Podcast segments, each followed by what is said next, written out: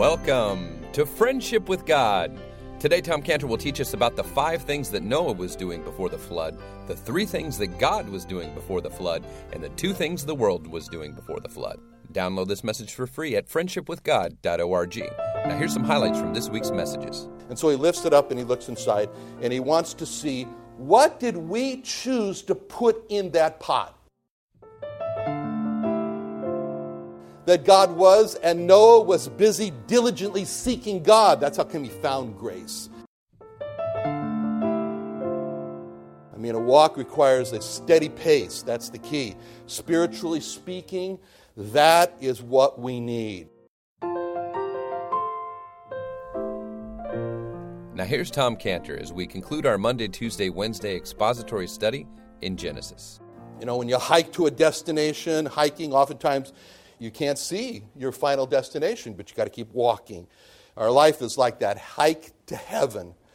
Sometimes we're not going to see the final destination, maybe till just the last trek. When I think of pacing yourself in this walk, you know, I think back to my junior year of high school, 1964. That summer, my father, under the advice of the psychologist who felt that the problem with me is I didn't have clean air going into me, sent me to Colorado, a little town called Carbondale outside Aspen, Colorado, where a school had started called Colorado Rocky Mountain School, which was patterned after Outward Bound School. And I don't know why they made these places, but anyway. And so we trained there for the summer, and for 14 weeks, we hiked up different mountains in Colorado. I remember the first mountain that I hiked on, and I was telling them that I couldn't hike down and they had to call a helicopter. My father would pay for it. I told them, and I was explaining to them this is no place for a Jewish boy from Beverly Hills to be. But we did get in shape eventually, and we hiked to the top of Mount Castle. That was, that was our great thing. It was 14,250 feet, and saw Robert Kennedy's signature on the top. Well, for a finale of the camp, we divided into two groups about 75 boys and girls in one group, and 75 in another group. And one group drove in the trucks to the Navajo Indian Reservation in the Glen Canyon Desert. I don't know if you know where this is. I never knew it before. But anyway, it's a place called Rainbow National Park. There was Indian reservation. This was summer. It was very, very hot. And they were to leave their trucks at one point where the road stopped and hike through a canyon desert overnight, meet up with the other group that I was a part of in the middle of the canyon desert and our group previously had started out four days earlier, rafting up the river. And afternoon of that night, we left our rafts there on the river shore and, and we started to hike through the canyon desert, see? And we were to meet them halfway, okay? Well, that afternoon, like I say, we pulled our rafts up to the shore of the river and waited for the night to come. It was very hot to start walking. And we were told, don't bring very much with you. Don't weigh yourself down don't haul a whole lot of water with you. So we started hiking, and it was sand. And we'd never hiked in sand before. And with hiking boots on sand, oh, we started to get cramps, and was, we weren't making very much progress, and it was miserable. It was terrible. Our guide was a Swiss man. His name was Fritz. he had his trusty German shepherd dog called Hanna, and he would be yelling, Home to Hanna, home to Hanna. I don't even know what that means, but that's what he did.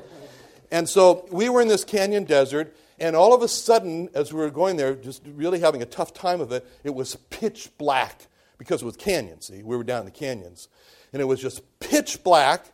And some of us who had flashlights felt compelled to identify everybody who came along and shine the flashlight in your face, see? So immediately your eyes, you know, go like this, so you're just about blind. You're blind all the time. You can't see anything. And there were paper signs for us telling us where to walk. And I remember we came to one sign, and Fritz looked at the sign, and he really didn't know, you know, where to go. And, and so he made the wrong decision. And we ended up going way off into the left, and we should have gone right, and we were lost. We were lost. And when it got to about 11 a.m., it was 140 degrees in this canyon and we drunk all our water because we were told don't haul it. So there we were. We walked all day, and then it was known that we were lost, and Civil Air Patrol planes were out looking for us, but they couldn't see us because we were down in the canyons. We saw them. And so we had to spend the night. That evening was so bad. One girl was part of our team. She fell and went into convulsions, we thought she was going to die. It was just that bad, and thank God she didn't. But at that point, Fritz realized this is a very serious situation. And so before he went to sleep, he ordered us to divide into two groups. And the ones who didn't try to walk out were just to stay there, and the others were to give them whatever covering they had, and they were to hook up uh, shade tents, shade tents and shield from the sun. And then a smaller group of 12 of us who wanted to try, we were to walk out. So I didn't want to sit there, so I said, okay, I'll walk out. So we were trying to get out. And so I remember Fritz sitting the 12 of us down before we started and giving us instructions. And he told us that we were not to walk as a group, but that everyone had to choose his own walking pace. Everyone had to choose the pace that he could maintain. He said we shouldn't try to keep up with somebody or to wait back for somebody else. Just walk alone and concentrate on your pace, and you'll discover what is the right pace for you to get out. And he cautioned us don't go too fast uh, just keep a pace. So I found my pace and started walking, and you know, I found myself alone, and I was walking, and I got to the place where the piece of paper was on the trail, and but the place where it said to head was like right up a mountain. We were in a valley, so you got to go right up a mountain. So I thought, okay, I can make that. So I got up to the top of the mountain. I expected to see the Navajo Indian reservation's buildings. But I got to the top of the mountain. I was so disappointed. All I saw was another valley and another mountain. I thought, okay, I think I can do that. So went down that valley and up that next hill. Same thing happened. No buildings, disappointment, another valley, another hill. Did that four times. Finally, when I reached the fourth hill, I saw the reservation buildings. I was so happy. I didn't even, that last walk was nothing. And later that day, they sent in a team of mules, and everyone uh, got out safe. And that night, we all watched Walter Cronkite report Uh, that, you know, a group of silly kids was lost and got found. That's what it means to walk with God. That's what it means to walk with God. It's a test of endurance. It's not how you start that counts, it's how you finish. And the goal is to make it through and don't collapse along the way. And so choose a pace that's right, not too slow, where we lose the challenge and become idle or let ungodly attractions draw us away. And not too fast where we get exhausted and just give up because we've chosen too great of a goal. You know, don't start off a Christian life and saying, well, I'm going to have three hours with the Lord every day. You probably will at the beginning. That'd be great, but you won't maintain it. Maybe start with 20 minutes and build up from there. But we don't let ourselves become discouraged. That's the key. We just we can go from one hilltop to another hilltop and just keep on going because one of these days we're going to see heaven. Noah was busy walking with God. Number five. So let's review them. Five things that Noah was busy doing before the flood. Number one, he was busy believing and seeking God. Number two, he was busy keeping himself unpolluted. Number three, he was busy being wholehearted. Number four, he was busy preaching. And number five, he was busy walking with God. Three things that God was doing before the flood. He was busy looking hard into the hearts of men. If there were any thoughts or imaginations toward repentance. He was busy creating a space for men to repent. He was busy waiting. He was busy being long suffering. And number three, he was busy talking to Noah about preparing for salvation and persuading men to follow him to be saved. Two things the world was doing before the flood they were busy becoming violent and making moral corruption a habit of life and they were busy willfully, number two, becoming willfully ignorant, or the new not generation. Now, when we look at verse 12 here and 13 of Genesis 6, it's very, very significant when it says, God looked on the earth, and behold, it was corrupt, for all flesh had corrupted his way upon the earth. In verse 13, it said, that God said unto Noah, The end of all flesh has come before me. The earth is filled with violence. That's a very, very interesting word. Nothing terribly earth shattering to reveal in the Hebrew there, it just means end. The end of all flesh is come before me. But the words are very important, the end. Because when it says the end, it's describing the end of a process, it's describing the end of stages in that process. That's what it's describing. I just can't help but look at that and think of cancer and how this really is a picture of sin. You know, as a company, we've worked in the cancer diagnostics for about 30 years. And Dr. Miyoga, who you may have seen a weeks ago, Dr. Kyo Myoga, he was our former president before he retired to Scantibodies Japan. And he actually was the inventor of the term tumor marker. You probably have all seen the term tumor marker. He invented it at a meeting in New York in 1982 where cancer specialists from all over the world came, and he was the only industrial representative working at that time for Abbott Laboratories. And he brought up the meeting, why don't we call this tumor marker? And it stuck. Anybody know what today's date is? Today's date is, apart from the first day of Hanukkah, today's date is December 9th, okay, in case you didn't know. Well, that's an important date for me because December 9th is the anniversary date when cancer became personal for me. Because that was the date, December 9th, 2010, two years ago, when I was told at Grossmont Hospital that my biopsy results for the tumor mass along the spine were non Hodgkin's lymphoma, and then they said, and it is stage four.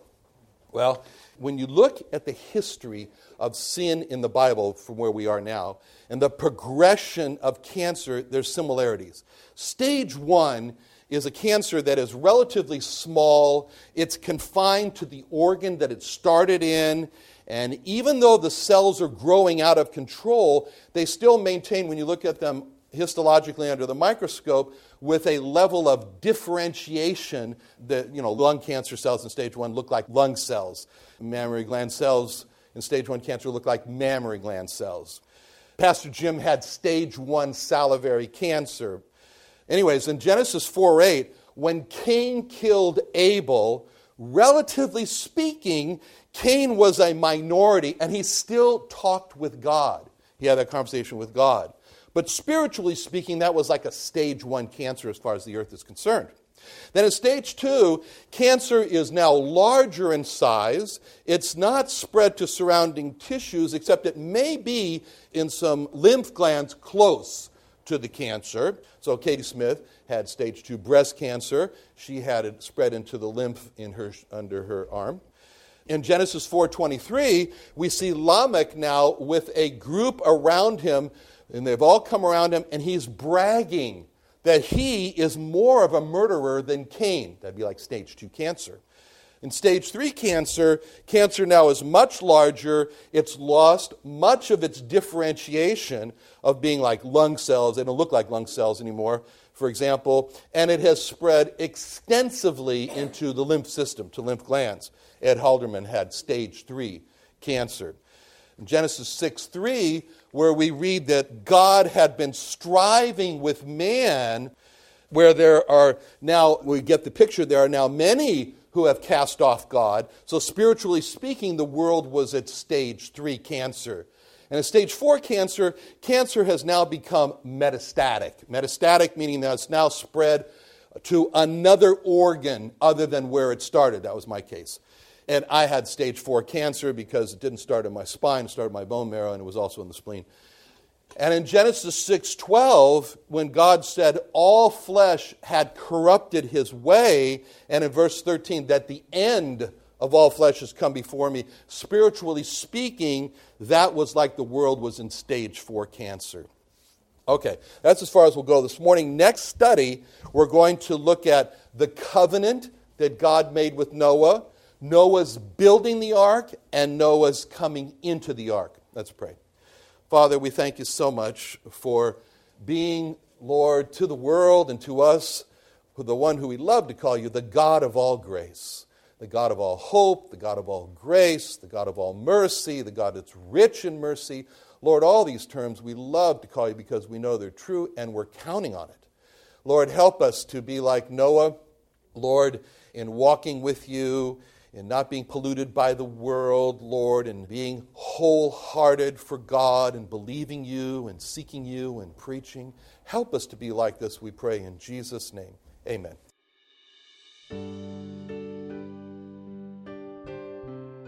Tom, today you talked about your experience with cancer as a patient and also from the perspective of being a scientist.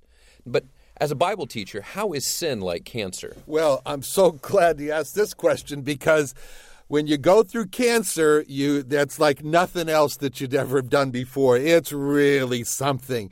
And there's a lot of analogies there with sin and cancer. First thing you learn is that with cancer, when you look back on it, you have these symptoms. In my cases, it was the night sweats, and these are the symptoms of lymphoma. And um, you know, I, I wished I did have the symptom of an unexpected weight loss, but I didn't. But anyway, you have these symptoms that come up, and you know sometimes it's it's uh, it's um, sore lymph nodes, and of course, you know, the first thing you do when you see that, no, no, I don't take the, no, no, it's just a warm night. I don't take it seriously. You have to take the symptoms seriously, and with sin, you have to take the symptoms seriously. Proverbs sixteen seven gives you a symptom. When a man's ways please the Lord, he maketh even his enemies to be at peace with him. Reverse it. When a man's ways don't please the Lord, everybody is at turmoil with him. That's a symptom. Something may be wrong. In Psalm 51:12, David gave a symptom when he said, Restore unto me the joy of thy salvation. When we no longer have joy of our salvation, when when the Bible's like dust, when church is the most boring thing in the world, when there's no real joy of salvation, that's a symptom to take seriously.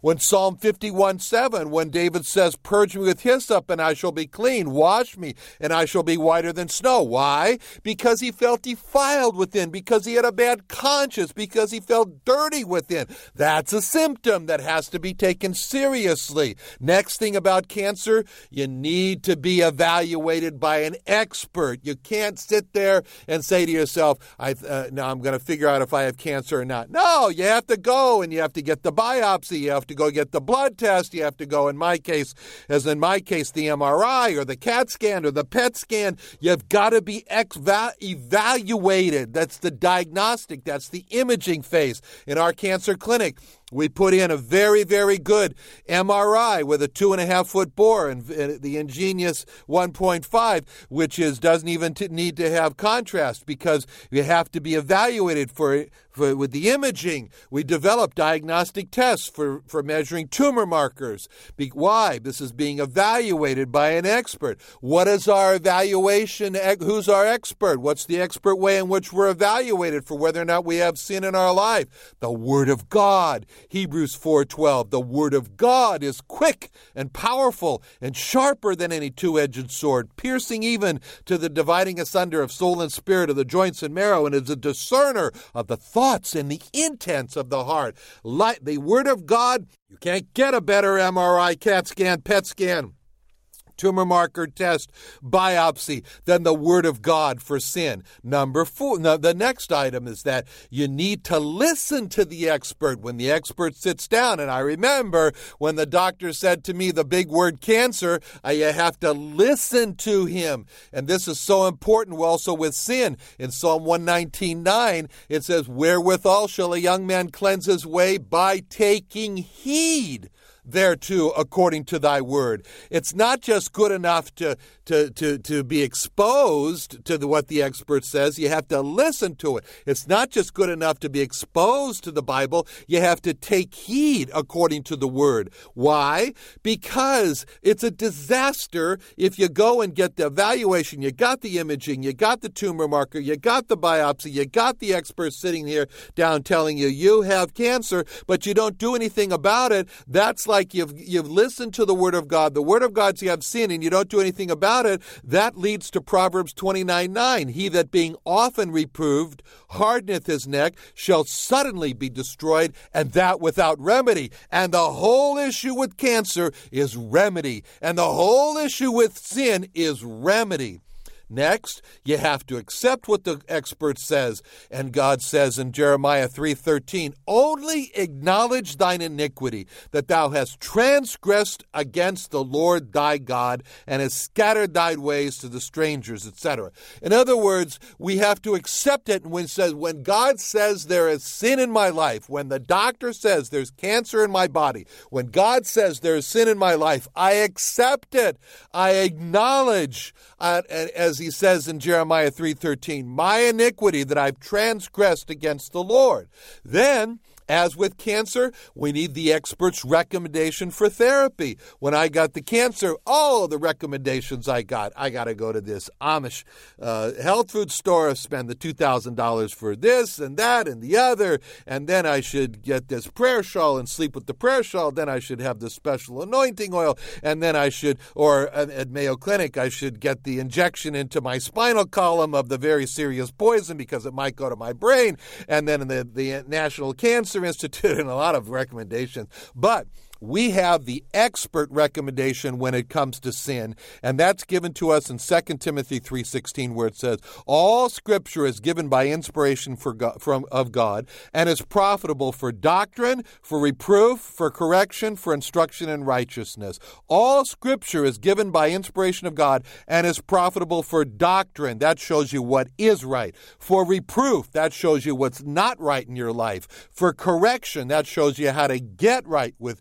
uh, uh, how to get right or correct. And for instruction in righteousness, that shows you how to stay right. Next, you have to commit yourself to the therapy plan. You can't start and and you, have got and then and without a, a wholehearted commitment. You got to commit.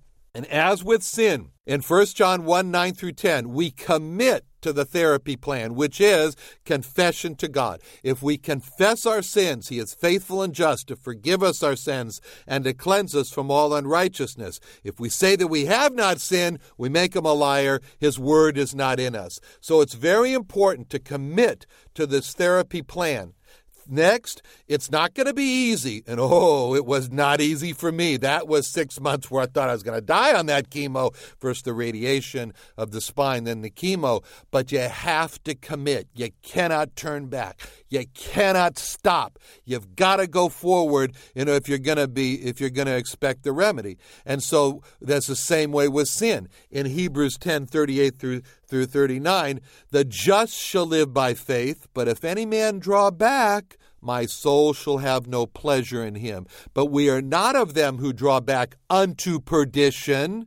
And that's the tragedy of drawing back with regard to sin. It is never a drawback unto comfort. It is never a drawback unto a better life. It is always a drawback unto perdition, but we are of them that believe to the saving of the soul. So, in other words, just as with cancer, we, do, we don't start a therapy plan to quit early, so it is with the life with the Lord Jesus Christ. We live by faith. We do not draw back because we understand that to draw back is to make God angry. My soul shall have no pleasure in him, and it is a drawing back unto perdition. And then you know, I went into remission in uh, in uh, June of 2011, and so you know, one thing I could do is could have done is walk away and says, "Well, cancer free, done with cancer, never going to see cancer again. Goodbye, cancer. I'm not even going to get checkups. I don't need to. I'm healed. I'm done." But I read all of the, the, and I understood that with lymphoma, there is no cure. There is a management of the cancer. And so I committed myself to regular Eh, checkups, regular examinations. What does it mean? At least once a year, I get a PET scan. Some, several times a year, I get MRIs and constantly checking, constantly looking because I realize it came once, it can come back. And the same way with us. God says uh, that what we need to do in the Word of God says in Psalm 26 2, Examine me, O Lord, and prove me. Try my reins in my heart. This word, examine me, this is similar to the regular examinations, recognizing that sin can come back at any time and that we need to be constantly examining ourselves. So it's what Paul said. He said actually that before you go to the communion. He said, let a man examine himself. And so it's very important that we take the close look, that we ask God to examine us, examine me, O Lord, and ask him in his in his great care, no one cares for us more than God does, to put his finger on the sin that we might be hiding in our heart, if I regard iniquity in my heart, if I hide it away, if I put it in the secret room, if I lock the door to that room, if I put a door, if I put a sign on that door that says no entrance, uh, we say to God, God, go in, examine me and and and try me and prove me and see if there's sin in me. And then we have to be ready to treat again on recurrence. That's very important that we commit in order to go through the treatment again. When cancer comes back, we have committed before it's come back that we're going to go through the treatment again so that we can stamp it out again on recurrence. The same is true with sin. That we have, we may have had victory over sin. We may have had the Lord cleanse us of our sins, but we always have to be ready to treat it again upon recurrence. That's given to us in 1 Corinthians 10:12 where we read Wherefore, let him that thinketh he standeth take heed lest he fall. When we think we stand, then we're in the greatest danger of falling. When we think that we'll never get cancer again, then we're in a great danger. And these are the analogies with cancer and sin.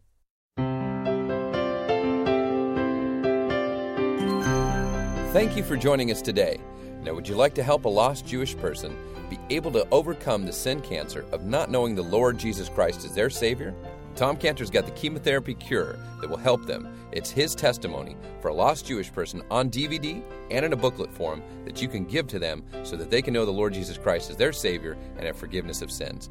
So we've got this free gift for you for a lost Jewish person. Call us today, 1 800 247 3051.